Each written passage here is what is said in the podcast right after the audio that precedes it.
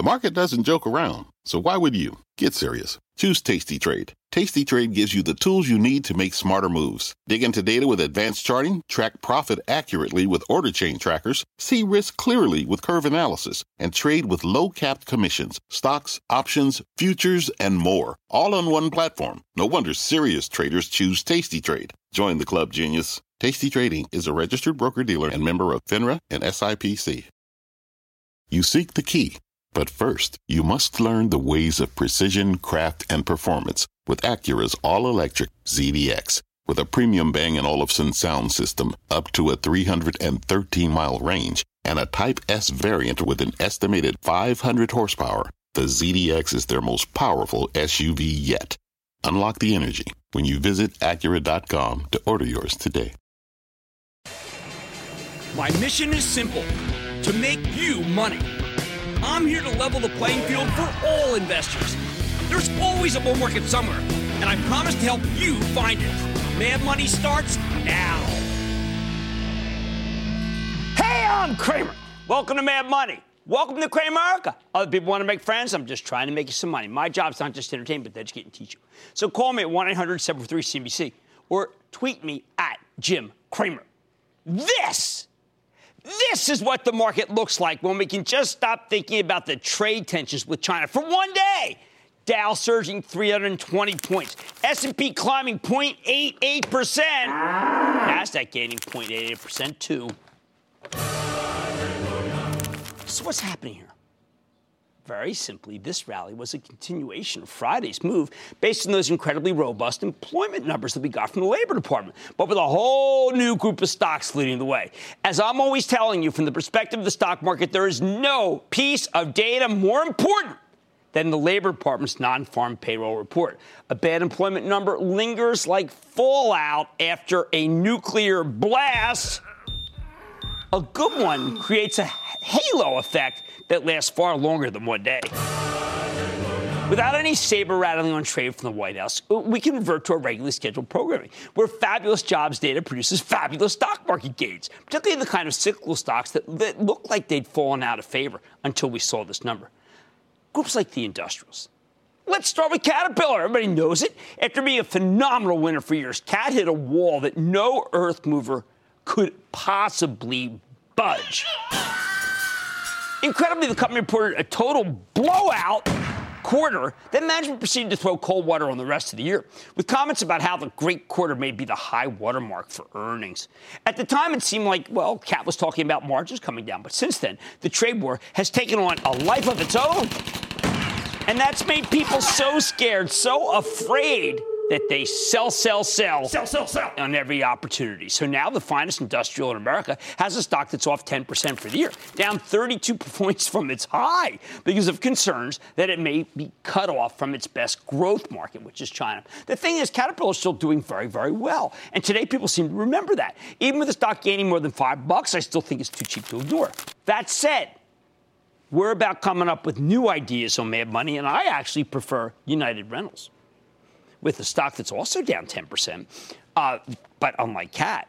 This one's all domestic with no Chinese exposure. Just last week, United Rentals bought a company called Baker Corp, a tank pump and filtration rental business, dovetails perfectly with their existing equipment rental operation, which is on fire. Caterpillar sells for 13 times earnings, but United Rentals sells for merely 10 times earnings. And again, it has zero China exposure, which means it, it's even cheaper than it looks. I know the stock ran up more than $5 today, guilty. But if this benign environment continues, I think you could have a much bigger move. Think of this company as the direct way to play Friday's fantastic employment number, especially the rebound in construction and manufacturing. Plus, with oil this high, well, you've got lots of companies renting equipment from URI to build pipelines, to do anything to get oil out of the ground. I would be a buyer right here tomorrow morning. What else caught fire today? Boeing. While Boeing's still up almost 16% for the year, it's come down more than 30 points from its high. And believe me, that is all China. As I keep telling you, though, China needs Boeing more than Boeing needs China. There's tremendous demand for their planes from airlines all over the world, but it's fallen on deaf ears because people will believe anything negative if it relates back to Chinese woes. Still, if you want an industrial with less uh, China exposure, I got one. I got one. How about General Electric? Got a lot of aerospace recommended on Friday. With GE, you get that gigantic aerospace business, but you also have the oil service biz with the price of crude breaking out and the red hot healthcare equipment division, which is radically undervalued. GE stock is down 20% for the year. The company's involved in a major restructuring that will ultimately transform into a far more focused manufacturer of jet engines and turbines and a huge servicer. What else led us higher today? You got the transports, particularly FedEx. This thing was up more than six bucks. I knew FedEx was uh, tied to China as they've worked hard to grow that business, but I was still surprised to realize its stock is down 6% for the year and off 40 points from its high because of China. The darn thing's been clobbered by China. Nobody seems to care that the business is firing on all cylinders. As e commerce is the gift that keeps on giving. Plus, the stock is way too cheap. Again, though, while I like FedEx a lot, I got a better one. I prefer United Parcel. That's down 9% for the year and gives you some protection thanks to its 3% yield. All right, got some other industrials 3M, Emerson, Honeywell, United Technologies, which haven't been able to gain any traction because they too have been dismissed as total China plays. These seem to be very risky. While I think the negativity in these stocks has been ex- just well into the excess stage, I can tell you that all four will quickly give up their gains from today with a single tweet from the president about trade. Whether he's bashing China or criticizing European auto tariffs, my real worry, these stocks will get hit. That said, my Charitable Trust owns three out of four 3M, Emerson, Honeywell. And while I'll defend these stocks on a Wednesday conference call for members of the ActionAlertsPlus.com club, today's action shows you that these names trade as though China is the only thing that matters. It should not be the case. That's the rational view. But it is. The market is irrational. Then there's Wynn Resorts, the casino company with a stock that's up three bucks today. Still Wynn's down 43 points from its highs because of worries about its huge business in Macau, which is where the Chinese high rollers go to gamble. I think Wynn's way too cheap. I suspect that a single positive word about China from our president could send this stock up 20 bucks. But a negative tweet would take it down no more than five. Ooh, I like this. Down five, up 20. Terrific risk reward. Finally, there's the big shocker of the day. I'm saving the best for last. The financials, the fins. Lots of people believe that the banks were bound by a treasury yield curve that's simply not hospitable to making money from lending. However, today's stunning action suggests that China China's been weighing far more heavily on the banks than we thought. There's nothing like a big update to find out what's really going on, is there? The rallies in JP Morgan, Citigroup, Wells Fargo, Bank of America, Morgan Stanley, Goldman Sachs were so pronounced that we can only conclude that these stocks have also been caught up in the world trade woes. That's right. Despite the fact that volatility from the ebb and flow of trade is good for the investment banks. It's clear that investors perceive these stocks as being levered to the global economic expansion. Same thing goes for the trading arms of the regular banks. And that expansion is jeopardized by tariffs and trade barriers. So the banks, that's what people are worried about. That's crazy. Wells Fargo has virtually no international exposure. I expect it will report an excellent quarter on Friday. I don't think people recognize how much money the banks can make in this environment or how well they're tended to trade after the Fed's annual stress tests which is now. My judgment, the big banks are all buys, particularly Citigroup. Buy, buy, buy, buy, buy, buy, buy, Because it's buying back 7% of its shares right along with you, and it's down an astounding 7% for the year. That makes no sense to me. The banks are the cheapest relative to their earnings I've seen in almost 40 years of investing. What is the deal? Here's the bottom line. We now see the truth. An absence of news on the trade war front produces spectacular results in the industrials, in the aerospace, transports, casinos, and amazingly, the financials.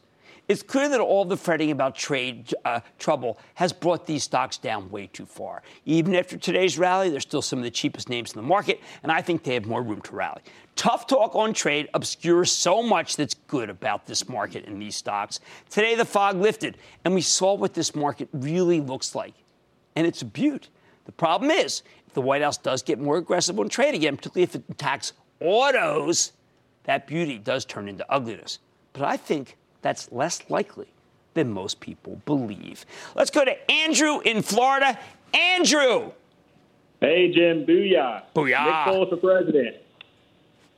Hey, as a long term investor in Twitter, I wanted to ask you about your thoughts of what happened today with the uh, 70 million user suspension. Uh, you know, they're cleaning it up. It's time that they cleaned it up. They should have done it before. Yes, the stock did get hit. Yes, maybe someone says something negative tomorrow, but it is the alternative to advertising for Facebook and for YouTube. And the advertisers want more than two places to advertise Twitter I remain positive on the story. Andrew in South Carolina. Andrew. Hey, Professor Cramer, How Yo, you doing, sir? I'm doing well. How about you? Um, all right. Just got off the clock at work. Um, Good for you. I had a, uh, I had a, a, a banking booyah question for you. Um, I talked to you about six years ago, and we covered the stock ticker IBKR, and you gave me the thumbs up back then, but unfortunately, I did not uh, take that route. Okay. And recently, it has gone up to 80, and then it's declined down to around 60. I was wondering what you think. It's just this. been pulled down by this general negativity on the financials, and I got to tell you, I would pull the trigger. Buy, buy, buy. I think that it's a good stop. Buy some here, and then let's see if it goes lower because the charts feel bad. People trade, they pay way too much attention to the charts when it comes to the financials. All right, so this is what it looks like underneath. underneath the news about a trade war. What a bullish, beautiful opportunity. Oh man, tonight, IMI and Company is considered the Netflix for fashion, and its shares are up 65% since the end of May. Is it time to get your fix or Stitch fix, or did I just blow it and miss it? Then one of America's iconic toy stores has officially closed. It may be game over for Toys R Us, but what does it mean for toys and toy maker Hasbro? And it's a company that works with the likes of Adobe, eBay, Citigroup, Anthropologie, uh, Urban Outfitters, uh, Expedia, oh, all the banks. And it's partnered with IBM. Is it worth considering MongoDB? Wow, I've got the CEO. So stick with Cramer. Don't miss a second of Mad Money. Follow at Jim Cramer on Twitter. Have a question? Tweet Cramer. Hashtag mad tweets. Send Jim an email to madmoney at cnbc.com or give us a call at 1 800 743 CNBC. Miss something? Head to madmoney.cnbc.com. Fact Running a business is not getting easier on your wallet. With higher expenses on materials, employees, distribution, and borrowing, everything costs more. Also, a fact.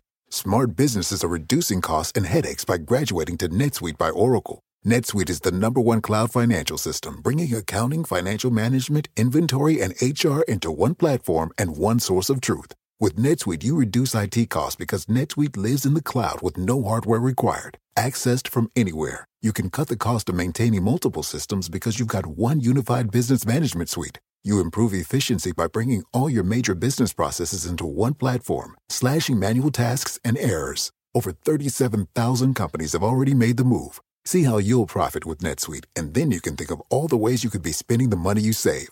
Company retreat in Malibu, anyone? By popular demand, NetSuite is offering a one-of-a-kind flexible financing program for a few more weeks. Head to netsuite.com to start saving.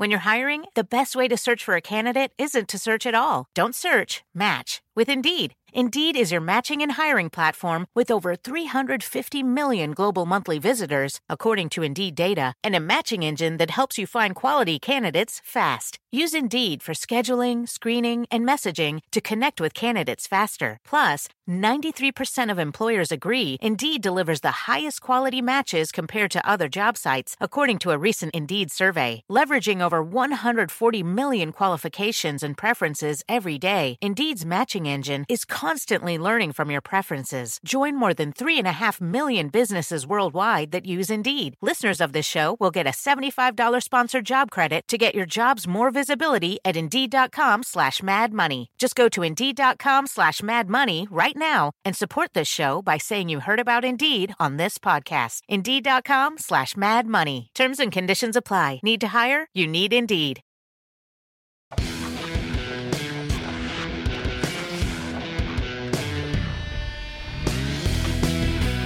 mea culpa time. Last November, we ran a piece on a little company called Stitch Fix, SFIX, that had just come public. Even though it had a very intriguing story, it's basically a style as a service company where you subscribe and get curated shipments of apparel, shoes, and accessories on a recurring basis. I told you that the stock seemed too risky to me, too risky to recommend. At the same time, Stitch Fix was trading at $22 and change. You know what? Okay, for the next few months, it was absolutely the right call. As recently as early June, the stock was at $18 and change, down nearly 20% from those levels. But man, I wish I'd circle back to this one because when Stitch Fix reported a month ago, they shot the lights out. The quarter was so incredible that the stock instantly pole vaulted up more than 25%. Incredibly, since then, it just keeps climbing. It's now surged 64% since the end of May. Wow. So, my bad. Clearly, I should have been more positive. The question is, what do we do now? Could Stitch Fix have even more to run, or do we need to take a deep breath and admit we missed the move? Let's start with some background. For those of you who don't know, Stitch Fix offers a very cool value proposition. When you sign up for the service, you fill out a 10 minute online style profile. Then the company stylists, with help from some proprietary algorithms, figure out the kind of apparel and accessories you might want. It's kind of like uh, how Spotify knows what music you want or Netflix anticipates your next favorite series. Every month or every two weeks or every quarter, they send you five items. You try them on at home, and then you can return whatever you don't want in a prepaid bag. As with everything on the web, this is less about selling merchandise and more about collecting your data. The more information Stitch Fix gets on what its clients want, the better its predictions become. But because fashion is still very subjective, the company includes a human element, professional stylists, to make sure they get it right.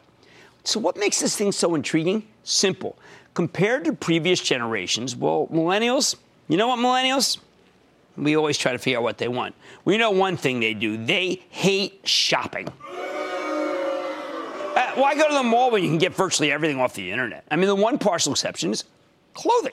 If you want stuff that actually looks good for you, you need to try it on. Stitch Fix removes that from the equation. It's like the budget version of having a personal shopper. Like I said shortly after the IPO, this company has a lot going for it, but I wanted I wanted to wait to see them prove themselves. Well, after the latest quarter, Stitch Fix has proven a plenty. While its first two quarters as a publicly traded company were nothing to write home about, and I thought I was going to be right about being cautious, the latest earnings report was something entirely different. Before we get into those numbers, though, there's something else we need to address. At the end of May, Stitch Fix's CEO, Katrina Lake, spoke at Recode's annual Code conference, and she spoke with a level of candor that's rare for a chief executive. Lake admitted she was disappointed with the IPO. I'm going to quote her saying, absolutely disappointed, and noted that the people didn't realize, didn't really know how to value the stock right out of the gate. That is definitely true. Remember, it came public at 15, gained just 15 cents on its first day before surging to 22 bucks and change a few days later. Lake was also adamant that Stitch Fix hasn't been trying to sell itself to Amazon. Investors don't like that kind of talk, and that's why the stock lost 3.5% after she spoke. However, Maybe people should have been paying closer attention to the rest of Lake's presentation as she explained how Stitch Fix has, quote, a lot of value in and of itself. Boy, was that ever right. Fast forward to a little over a week later, and the company reports the stunning quarter. Stitch Fix delivered a 6 cent earnings beat off a 3 cent basis, higher than expected revenue, up 29% year over year, an acceleration from its first two quarters as a public company. Company had 2.7 million active clients and an astounding 30% increase. They've rolled out a new game it's called Style Shuffle that helps them collect even more data on what their users want. Most important, the company gives strong revenue guidance for both the next quarter and the full year. Now, you know that we've been critical of some of these new tech IPOs on the basis of valuation. Most of them have pulled back pretty dramatically of late. Not Stitch Fix. This thing just keeps climbing. The stock's already up roughly 13% just for the month of July. It even made a new intraday high earlier today before pulling back in the afternoon, only closing down 4% on what I think is pure profit taking. All right, so what do we do with the stock here? Even though it's run up dramatically, you know what? I think the company's proven that it's gotten its act together. This is more than just a cool concept, it's a well executed concept. And that makes a big difference. What about this valuation? The company's profitable, but just barely so. So it would be misleading to focus on the sky high price to earnings multiple. It trades at over 110 times 2020 earnings estimates. Extremely pricey. Although if Fix beats, keeps beating the estimates, the actual numbers may end up being a lot higher, which will make the stock look a lot cheaper in retrospect. Really, though, we need to judge this one on a price to sales basis, like we do with so many other newly public companies. Stitch Fix sells for just 2.2 times next year's sales forecast. I got to tell you, for a company with a 29% growth rate, that's darn cheap, especially versus many of the recent IPOs we profiled that sell at six or seven or eight times sales, if not more. This one's a bargain compared to that merchandise. My one worry here is that the stock has roared into the stratosphere last Thursday and Friday and not for any discernible reason, gaining 23% over the course of those two days. Makes me wonder if we might be due for a deeper pullback than the one we got today. But here's the bottom line. You know what? I actually hope Stitch Fix gives us more of a sell off so I can really push it hard. After that incredible quarter they reported a month ago, any sustained weakness here I think would be a gift. I wouldn't necessarily chase Stitch Fix up here at 31 bucks and change. However, if you can get it for under the $30 level, yeah, I think it makes sense to start a position. And once again, I simply didn't anticipate how great this business the, or the model really is. It's my bad. It's all on me. Let's go to Donna in Washington. Donna. Hey, Mr. Cramer, thanks for taking my call. Of course. I really love your show. Thank you. I'm, re- I'm retired and I'm living in sunny Blaine, Washington, and I'm looking for stocks that won't be so hugely impacted by all the trade war volatility. Sure. And I'm looking at Canada Goose Holdings, symbol G O O S. What are your thoughts? Okay, we had met with Dani Reiss at the beginning of the year. We liked what he said, the CEO. Then the stock had run up big, and we felt that maybe some profit taking was in order ahead of the quarter. That was wrong. The stock ran up, but then it's come back, and it's come back to a level that I like. And I think the Canada Goose, buy, buy, buy, because exactly what you said, even though it does have some China exposure, boy, do they ever want the product. All right, Stitch Fix is all sewed up. The stock is roared into the stratosphere, but you know what? If it pulls back, I think you're getting a terrific opportunity. Buy, buy, buy. More mad money ahead. Toys R Us closed its last bunch of stores a little over a week ago, and it's left behind an island of misfit toys. So, what does it mean for a company like Hasbro? I'm giving you my take. Then it's a company that's partnering and competing with the likes of Amazon, Alphabet, Microsoft. You may never heard of it. I'll tell you if it's time to invest in MongoDB. And think the strength we're seeing in pharma, healthcare, and real estate could stick? Don't make a move before hearing my take. And stick with Cramer.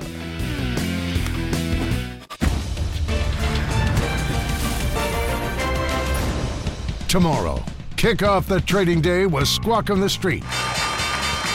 Live from Post 9 at the NYSE. Let's go back in time. There was a man. This man sat next to me. It was in the fourth week of August. The market opened down a thousand points. What did you say when I turned to you and said, What the heck is going on?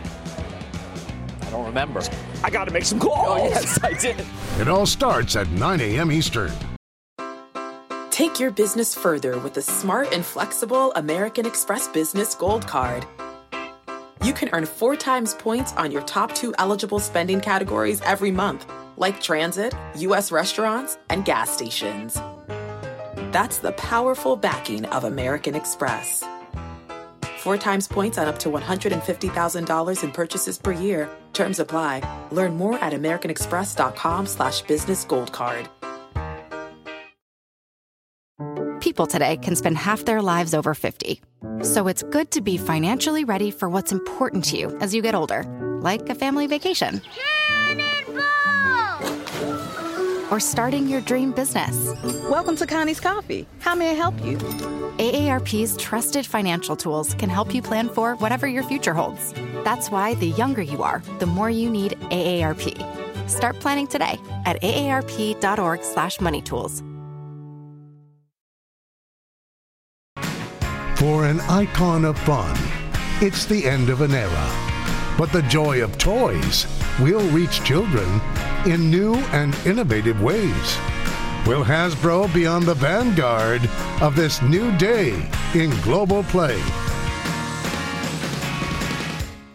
Has everybody seen this picture making its way around the internet? The one of Geoffrey the giraffe packing up to leave an empty Toys R Us?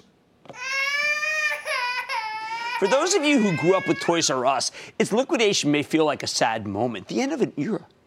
But on a terrific day for the stock market, rather than being depressed, I think we need to be opportunistic. Buy, buy, buy. So, what's the opportunity here? I think the demise of Toys R Us may be giving you an excellent chance to get into Hasbro, the huge toy maker at a major discount. Here's a stock that's down 17% from its highs last summer, mostly because of Toys R Us related turbulence. When one of your largest distributors goes under, I mean, that is going to hurt.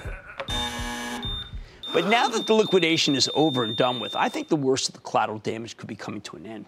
I'm not saying Hasbro has, or, has already bottomed, although given the recent strength in the stock over the past couple of months, it's certainly possible. I'm saying, uh, well, not until the next quarter. uh, which they're reporting later this month, Well, I really feel confident? Now, uh, what, I, what I'm telling you is that you might want to use any additional Toys R Us related doom and gloom to scale into Hasbro on weakness, because long term you may end up looking back on this moment as a terrific buying opportunity. I'm not against buying some now, but I'm just saying it may not be bottomed yet. What makes me so confident? Well, for starters, we've seen this movie before. It's not like Toys R Us is the first major bricks and mortar retailer to go under, crushed by the weight of online competition and a lousy balance sheet. Remember when Sports Authority declared bankruptcy in 2016 and then quickly closed all of its stores? Well, that was a brutal time for the stocks of companies that supplied Sports Authority. I mean, look at Nike, okay? From the time the chain filed for bankruptcy protection in March of 2016 to the time most of the locations have been closed in August of the same year, Nike stock got taken to the woodshed. Obviously, it's not good for business when one of your top distributors goes under. And that wasn't the end of the agony, because when Sports Authority closed, they ended up dumping a ton of excess inventory on the market, which depressed the whole athletic, athletic apparel space for a pretty long time.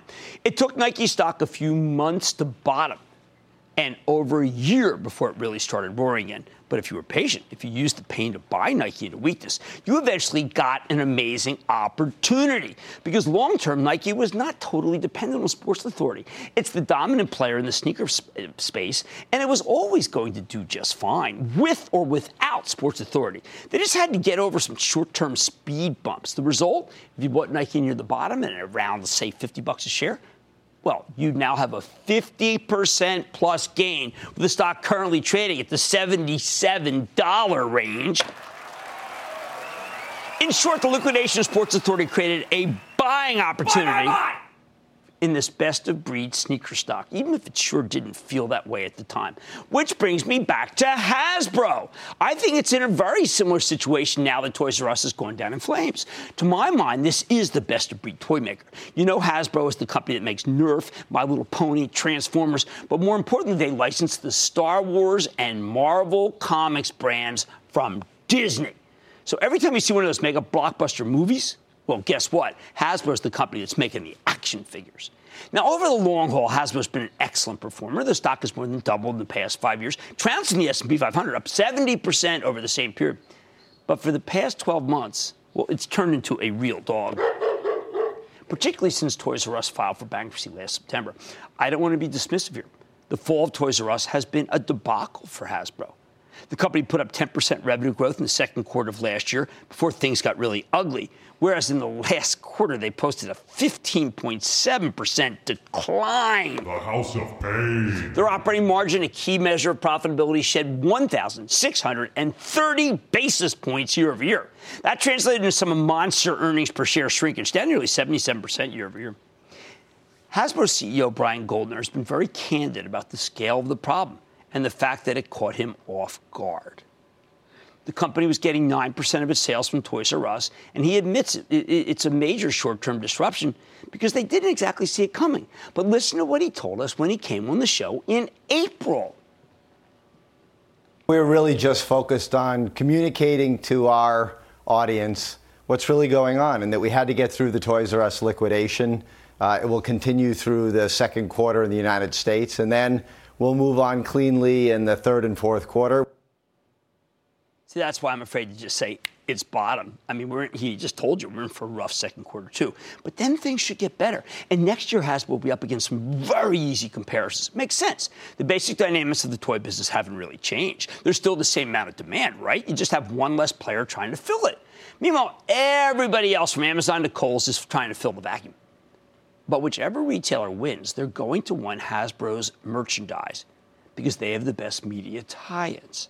And look, I'm not the first guy to notice this. Hasbro stock's been rallying hard since April. The last time I spoke to Goldner, right after the company reported its latest sec- uh, not-so-hot quarter, the stock was at 86. Now it's at 96 and change. So I'm really glad I did tell you to buy some. While the actual numbers were indeed disappointing, Goldner painted a compelling long term picture. He keeps adding new distributors and he's invested more heavily in e commerce, which carries higher margins for Hasbro because it lets them cut out the middleman. No wonder the stock actually ended up rallying in the wake of that rough quarter after initially opening down. When a company reports some bad numbers and its stock rallies, well, that is one of the most bullish signs you can possibly get. Clearly, management agrees. In mid May, Hasbro announced a $500 million buyback. That's equal to roughly 4.5% of the company's market cap at the time. Hasbro has something else going for it, too. Their main rival, Mattel, well, let's just say it has some serious problems. Mattel's core brands like American Girl and Barbie just aren't resonating like they used to. Meanwhile, its balance sheet stinks. Its sales have been declining for years, and there's just no buzz for its products. Mattel's been under pressure from activist investors, and they recently brought a new CEO to turn things around. I'd much rather own Hasbro as a way to play this Toys R Us situation. Uh, they don't need a turnaround. They just need to get over the Toys R Us hump. Again, I am not saying the stock is ready to roar here. When Hasbro reports its next quarter, it's very possible the stock could still get hit. That's why I recommend, let's say, buying some right now and then waiting for an earnings related pullback two weeks from now before buying more. Bottom line if the aftermath of the Toys R Us liquidation plays out anything like Sports Authority, and I think it will, you're going to want to build a position in Hasbro over the next six months. It's the Nike of the toy space, and I think it makes a terrific long term holding. Just remember that you need to be patient before you put it on your full position. I think we'll look back and marvel that we got this amazing opportunity. Brad in Texas, Brad. Howdy, Mr. Cramer. How are you today? I am having a real good day. How about you, Brad? Uh, real fine. Thank you, sir. Okay. My, my question or comment is on ticker DG, Dollar General. They paid a 29 cent dividend today. They expect that to rise. They've opened 241 new stores. They plan for 900 more this year. They're remodeling a thousand.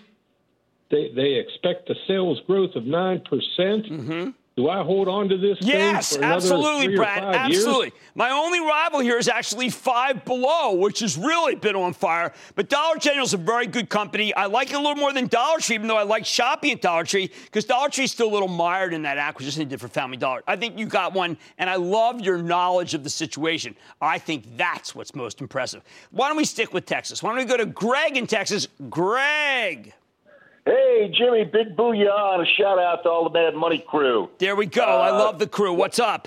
Hey, I want to just uh, acknowledge uh, Villanova basketball and Pat Steaks is the best cheesesteaks in Philly. Well, I like the first one. The second one clearly is wrong because it's Geno's, but that's all right. There's no accounting for taste. Go ahead. hey, uh, quick question here. Um, Turtle Beach. Uh, what are your thoughts on it? I know with the gaming craze that's going on with uh, Fortnite and the battle royale, uh, right? Tur- Turtle Beach seems to have uh, the headsets that people want. Is this? Do you think there's more growth opportunity? Here's what we got to do. I watch this stock trade every day on what we call the crawl underneath the show, and I keep saying to myself, I have got to look into this, but it wasn't big enough, literally, until this week. Now it is. I'm going to come back with some homework and get it together and tell you what I think of the story. Hey, listen, it's a new kind of toy story. Start a position in Hasbro and then build it on the way down. Don't forget two weeks from now. Watch more Mad Money ahead, including my exclusive with a company that's disrupting the database. Don't miss my sit down with the CEO of MongoDB. Then drug stocks, REITs, and healthcare companies have been thriving in this environment. But should they be? I'm going to give you my take. And all your calls, rapid fire, in tonight's edition of the Lightning Round. So stick with Cramer.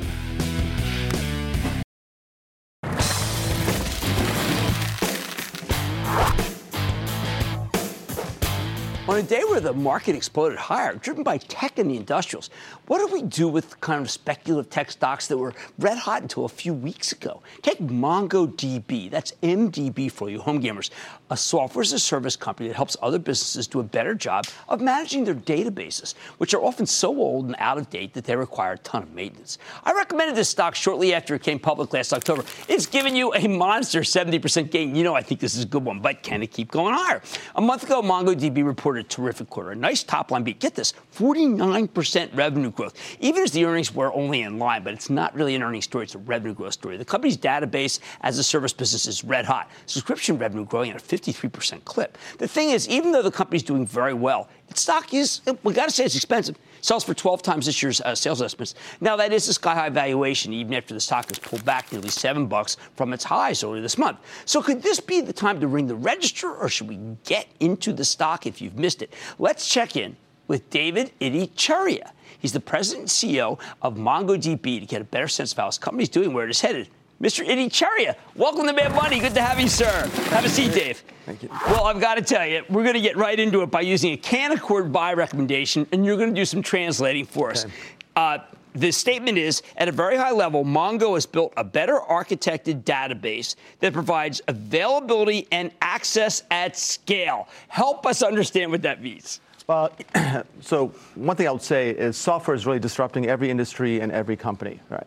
And so the data is the lifeblood of every software application. Application used at work, an application used at home, an application on your mobile device. And the database is where you store, process, and analyze data. At MongoDB, we've built a database for today's modern requirements for high availability, for scalability, for data locality, to be able to put data in per- particular reasons or, or, for regulatory requirements like GDPR, right. and, and for a bunch of other reasons. And that's why people are choosing MongoDB over any other technology. Okay, I went to your website, two customers that you highlight, Urban Outfitters, we all know that's companies doing incredibly well. And then my friend Stephanie Link recommended Expedia today, uh, and you're involved with their Scratchpad. Just tell us what, where, could you even do something like Scratchpad without MongoDB? So MongoDB um, is really the best technology to work with data. So the reason why we're so popular is we make it so easy for our customers to work with data. So we have customers of all shapes and sizes. We have some of the largest banks, telcos, media companies, people like Goldman Sachs, Morgan Stanley, Barclays, AT&T, Verizon, Ooh. all using us. And we also have people like Coinbase, who's building a first a, question. A cryptocurrency, cryptocurrency trading platform. Yeah, and so and they're building their business on top of MongoDB. And what's interesting about their story is when they started their business, they thought they were actually late to the market, so they needed a platform that they quickly develop and iterate on. And now they've become the most trusted ba- uh, brand in the cryptocurrency space here in the U.S. Now, one of the things that's happened, even in, since you came public, you said in the last 18 months, you are seeing 20 conversations with C suite people. Uh, I did not expect you to be at that level already. What's occurring here? Well, I think what we're seeing is that customers care deeply about software because software is disrupting every industry and every company, and they want to be able to use modern software technology. What's interesting is that you know, today customers are saddled with legacy database right. technology. Well, here you're talking about maybe an Oracle. Exactly. And Oracle was founded in 1977. So you're talking about technology that's over 40 years old. But the world has changed radically over the past 40 years. 40 years ago, Jim, you and I were using rotary phones to make phone calls, Indeed. right? Now we have a computer in our pocket. Right. But people are still stuck with a database technology that's 40 years old. The reason we've had so much success is that people are realizing that they need to use a database technology for today and tomorrow's requirements, not yesterday's requirements. There was a moment in the comms call I thought was really interesting. It was uh, the idea that IBM reached out to you to, so that they could sell your product. Sometimes we see that you know, smaller companies reach out to them, and it looks like it's just kind of pro forma. This is a real partnership. Exactly. So the IBM came to us because they heard from their customers that they wanted a next generation database technology, and in particular MongoDB. Okay. For us, we're going after a massive uh, market opportunity. This market is one of the largest markets in enterprise software. It's over $60 billion in size by the end of this decade. The largest total addressable market out there for small, medium size. Oh, and even large companies. Okay. And, so, and so our biggest challenge is reach. Even though we're a small company, and we're growing quickly, we can only touch so many customers. There's right. so many opportunities and customers and markets that we can't get to ourselves. And so, what IBM does for us with their thousands of salespeople and their brand and their relationships is give us access to opportunities and customers that we just can't get to ourselves. And they are selling your hottest product, which is Atlas, which right now is 14% of your business, but obviously it's growing so fast, it's just it, it, it's just going to be a major part of your company. Actually, they're selling a core product. This Atlas is not part of the deal, oh, but okay. Atlas is our, one of is the fastest growing part of the business. Now, the reason Atlas is so important is that Atlas is our managed cloud offering, and okay. what customers have said is that MongoDB is really popular. Uh, everyone's moving workloads to the cloud, mm-hmm. and they want to consume um, you know, uh, infrastructure as a service, and Atlas is a great fit. Six quarters ago, we only had 400 customers. Now we have 10x the number of customers. That's incredible. And uh, six quarters ago, it was inconsequential to business. Now it's 14% of our business. Well, I tell you, you have an amazing story, and it's it's bigger than a lot of companies realize. Your story, and then I think obviously with that revenue growth, It's extraordinary. That's Dave Ittycheria, President and CEO of MongoDB. I'm glad we recommend this to you. I don't think the story's done. Money's back after the break.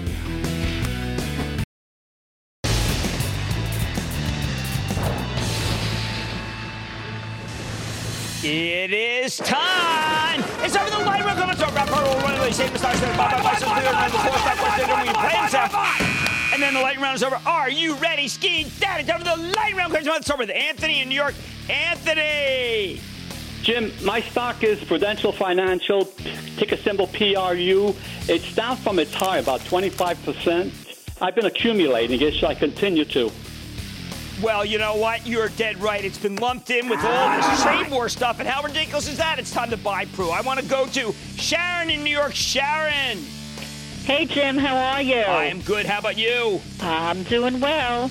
I love your show. I Thank listen you. to you all the time. Thank Uh, you. Just, just curious about your feelings on Smartsheet. I know it was down today. Do you feel it's a buy or a sell? You know what? I'm partial at my at Charitable Trust owns Salesforce.com, and I don't like to think beyond that, frankly. I think that that's the best way to play it. Let's go to Patrick in New York, please. Patrick. Hey, Jim, how you doing? I'm, I am I'm good. How about of you? Good. I'm a big fan of you and your book, Get Rich Carefully. Read it Oh, cover to thank cover. you. Thank you very much. One of the things you mentioned in the book is the effect of sector movements adversely affecting stocks, not Indeed. necessarily in the news cycle. Right. My question is about the biotech company Editas, recently hit with a You know, this is a gene splicing guy. I happen to be going over the, this particular technology with, with actually someone who's, uh, she's a head coach of an NFL team. We were both kicking the idea that this is where you have to be. This is probably the speculative one that I think works the best. It is speculative, though. Edward in Georgia. Edward. Jim, I bought Home Depot at two hundred dollars. Do I hold it? I want you to buy more. Do I sell Pretty it simple. I think it's the right kind of stock. I think it's good. I just got frozen in it, obviously, by mentioning it, but I think that this is one that my Charitable Trust has been looking at actively. Costco reports later this week. Maybe it comes down on that. They give you a monthly number. Let's go to Gary in California. Gary. Hey, beautiful Southern California. Booyah to you, Jim. Lucky man, what's up? Well, I want to thank you for all you do, along with my 20 year old son, Dylan, who is a huge fan. And I love solar energy and know that you are a proponent of First Solar, but want to know what you think of Solar Edge. All right, well, First Solar is going to report soon, and we do have to worry about the Chinese flooding solar, though. We did put a tariff on. Solar Edge is a very, it's a technology company connected to solar, and therefore has much higher barriers to entry, I like that. Let's go to Chuck in Pennsylvania. Chuck. Hey, thanks for taking my call, Jim, and thanks for all you do to help investors Do like my me. best, man. Uh, Do my best. Thank you. and a quick shout out to my neighbor Chris, who always watches you too. It's a great show. Hey, my Chris, question is about RPM. RPM, and you look, early- Elliott took a position in it, you know we like the company. You've had them on a couple times. The, the acquisition, the uh, stake that they took made them, let's say, uh, made RPM be a little more forceful, a little more aggressive, and it's working. I think it's a good situation still, even up here. Derek in California. Derek. Booyah, Jim, first time caller here. Okay. Southwest Airlines, ticker sign LUV. I think, look, do I want to call the bottom in Southwest? I do think that oil could go higher, but I am. Gary Kelly is too good for this stock to be down all the way here at 52. That's ridiculous. I mean, he's a really good operator. All the airlines are under tremendous pressure. I think that this is the finest one. Bob in Arizona. Bob. Hello, Dr. Cramer. How are you doing? I am doing well. How about you? Very good. Hot here, but great otherwise. Excuse me? What was that? Very hot here, but uh, Oh, hot. Yeah, yeah, it's extremely probably. Go ahead. So looking at um, Kirkland Gold, symbol KL. I don't uh, get this rep- one. This thing is just, I mean, look, I like Randgold. This thing is the best acting gold stock on the market. It is just incredible. I mean, it's like they just discovered gold or something. I have no comment on this one. It is way too hot for me. Let's go to Gary in New Mexico, which I thought might be the state of the year, but now I don't know. You know, we're doing the state, the state thing. Gary, you got, you know, Gary, uh, you know, Cohn, Scott Cohn. Yeah. Anyway, what's up? Let's go to Gary, New Mexico. Gary. Good afternoon, Scott Jim. Cohn. Thanks I for the like that opportunity. thing. I like that. Regina, I like that. What's up? I called to ask about Celgene, in your opinion. I uh, bought They it just on a a, they towards the just end of- reported a uh, really literally after the close. They reported that they made a breakthrough in a particular illness, and I did not candidly did not know the illness, but I do think that the biotech group is going up. My friend Stephanie Link, also known as the Linkster, has been recommending Gilead. I think that Celgene is part of an overall group move, and it's working. Ron in Pennsylvania, Ron. Good morning, or good afternoon, rather, Jim. Uh, Ron from Mount Bethel, Pennsylvania. Booyah. Booyah. Just an hour to drive away from your Eagles. I'm Go calling Birds. about BB&T. I've got a bundle of it. I got it through mergers with smaller banks. It's a super regional I like the regional banks. They don't have enough. They don't have Chinese exposure. Thank heavens. By the way, PNC reports Friday. That will determine how BB&T goes. And that, ladies and gentlemen, inclusion of the lightning round. The Lightning Round is sponsored by TD Ameritrade.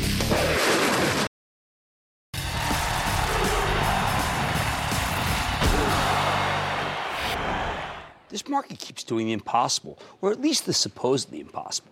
For example, we have incredibly strong job growth, yet the drug stocks, the real estate investment trusts, the healthcares, and the utilities have all been excellent performers. Now, that's not supposed to happen. These are the slow and steady groups that tend to go higher when the economy is slowing down. And people are worried about a recession. Until today's phenomenal rally, the banks and the industrials were laggards, even though they're the classic examples of what works in a rapid economic expansion like we're having, but they've been ignored. At this point in the business cycle, you'd expect the market to be in vicious rotation mode, with money moving out of the slow and steady defensive stocks and into the cyclicals, which get more benefit out of a robust economy. Of course, that's not what's been happening, at least until today. This gets at the central conflict of this entire market. On the one hand, we have an incredible economy. On the other hand, many people are terrified all this strength will go up in smoke thanks to the president's aggressive policy on trade, which could trigger a global slowdown that might be exacerbated by the Federal Reserve's desire to raise interest rates. Even though we have no substantive evidence of a slowdown whatsoever, tons of investors are afraid of one. Today's terrific rally is what happens when they stop worrying and learn to love the economy. But what happens if President Trump goes right back to escalating the trade war tomorrow? I think we're going to shift back into the same environment where the defensives lead the way and the cyclicals get left by the wayside. Sell, sell, sell.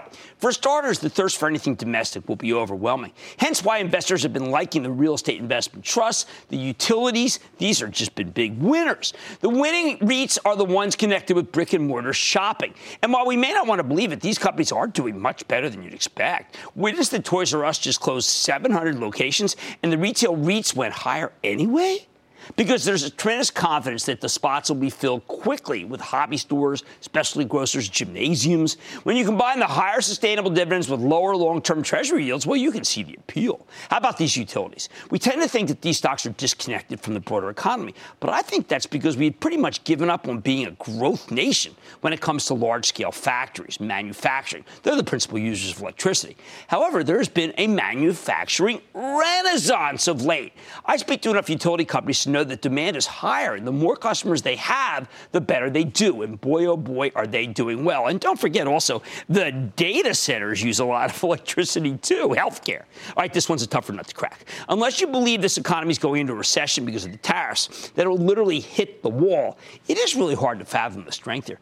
How strong is healthcare? All right, get this. The president took to Twitter to criticize pharma in general and Pfizer specifically for raising prices unfairly. Stock barely blinked. I can give you some theories. The strength in big pharma has to do with ever larger dividends versus ever shrinking treasury yields. Then on the other side, there is innovation. If Biogen's Alzheimer's drug really works, then that stock could be up a huge amount, more than it was on Friday. Seriously, investors are starved for innovation, and biotech ETFs with one big winner can lift the whole group. All that said, I go back to my original thesis. While these are seemingly terrific reasons to buy the defensive stocks here, at the end of the day, the recent strength is all about trade worries. Just like the industrials were mindlessly punished for fear of China, these domestic players were mindlessly rewarded for being relatively immune to a global slowdown. And look, if you think the president's going to get still more confrontational on trade, then it's the REITs, the utilities, and the healthcare stocks that are going to go right back up and will reassert the bizarre leadership at this point in the ongoing economic expansion. Stick with Cramer. Tonight at 10 on CBC, it's the premiere of an all new series from the producer of American Greed, Deadly Rich, where the road to riches is paved with blood. The rich do everything different, even murder. Do not miss this. Like I said, there's always more markets on my promise I'll find just for you right here, Mad Money. I'm Jim Cramer, and I will see you tomorrow. People today can spend half their lives over 50. So it's good to be financially ready for what's important to you as you get older, like a family vacation. or starting your dream business. Welcome to Connie's Coffee. How may I help you? AARP's trusted financial tools can help you plan for whatever your future holds. That's why the younger you are, the more you need AARP. Start planning today at aarp.org/moneytools.